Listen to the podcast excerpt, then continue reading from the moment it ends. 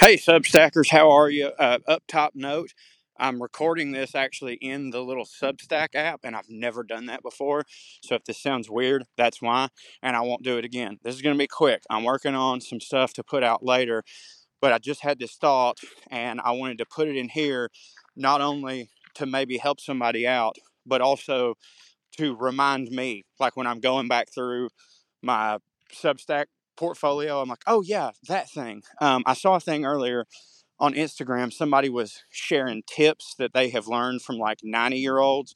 You know, it's super corny, but like, I think that we're just so cynical nowadays that like we just look at everything as corny first and then dismiss it. I know that I'm that way, but like a lot of those like self help accounts, you know, they are corny, but it, I don't know, there is some good stuff in there. And I think we just should be less cynical and like try to take advice from anywhere that we can. And one of them, uh, there was a list of 40 things they've learned from 90 year olds. And one of the things on there was when something happens, when something happens, think about whether or not it will matter in a month. And if it won't, stop worrying about it right now. And uh, that's actually a tip that my therapist had given me, except his was like, do the, it was like the rule of seven or something. He's like, will this matter in seven years? Will this matter in seven months? Will this matter in seven days? Will this matter in seven hours? Will this matter in seven minutes? It's like the further back you go, if you start checking those boxes, it's something that you shouldn't not saying that it's not a problem you don't need to take care of, but it's something that you shouldn't spend a lot of time ruminating on. And I spend a lot of time ruminating. And I was ruminating last night about a thing, and uh, I, I was still ruminating on it this morning. I just couldn't quit. And then I saw that thing on Instagram, and it reminded me of what my therapist said. And I was like, oh, shoot, I know that. Hell, I've been doing that for a year. It's just that, like, sometimes, you know, old habits are hard to break, I guess. Like, I feel like now with my mental health and my physical health, my habits are like pretty much uh, my instinct is to do the right thing now, and every now and then I fall behind. But every eh, but but with your brain, you've been doing I've been doing it one way in my brain for 34 years, and now I'm trying to do it better. So like you're gonna slip up.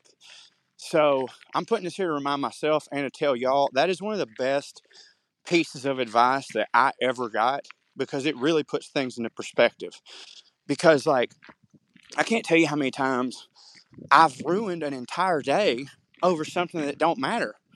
Now the whole day is ruined, and like there were other things you could focus your attention on that you've now screwed and possibly turned even into even bigger problems because you were worried about something that wasn't even a problem to begin with. You were making it a problem.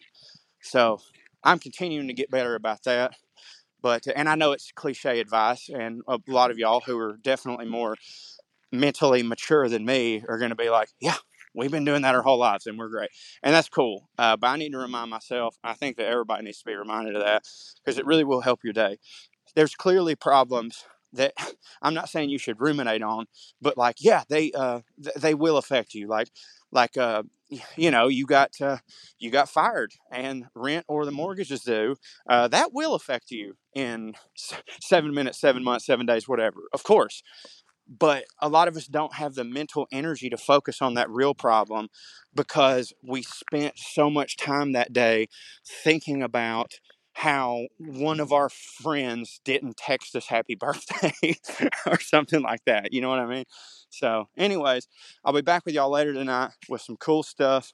I'm fiddling on piddling. I'm working on my uh, uh, I'm just piddling podcast for y'all, and I think it's going to be really fun. There was like a whole slew of separate little podcasts that I've been wanting to do on here, and I kept getting really excited about. And then mm-hmm. it hit me that like all of them can just be segments on I'm Just Piddling and make that an even better podcast. So that's what I'm working on. We've got Stoner Thoughts, we've got the Conspiracy Corner, we've got Three Clicks and a Hick. Y'all don't even know what that is, but I'm if I think y'all have as much fun with it as I've had. I'm not going to tell you what it is right yet, though. But three clicks and a hick. Um, there's also the Reddit Keep. Uh, there is also oh god, what was the other one? There's another segment that I've been wanting to do. Oh, Chickalookie Public Radio.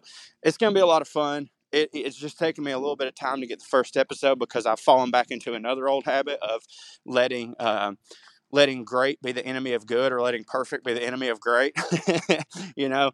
Uh, but I'm just trying to spice up this Substack, uh, get something for everybody here to enjoy, and uh, and also for myself to enjoy too. And I think I'm just piddling is definitely going to be that. So look forward to that in the next couple of weeks. But until then, essays, audio podcasts, you know, all the normal all the normal uh, what, what, what word would I use to describe what it is that I do? Buffoonery, I think is probably the perfect word. But anyways, this was unsolicited advice with Corey Ryan Forrester. I hope that you use it. And I hope that you remember, and I hope that uh, in a couple months or something, when I'm ruminating over something that doesn't matter, uh, I go back through my Substack and see this and go, "Oh, you idiot!" Y'all have a wonderful day. I hope that you're having a good day at work frankly, I hope that you're not at work. I hope you either got a day off or you're retired. But if you have to be at work, I hope it's good. And I love you and take care of yourself. Bye bye.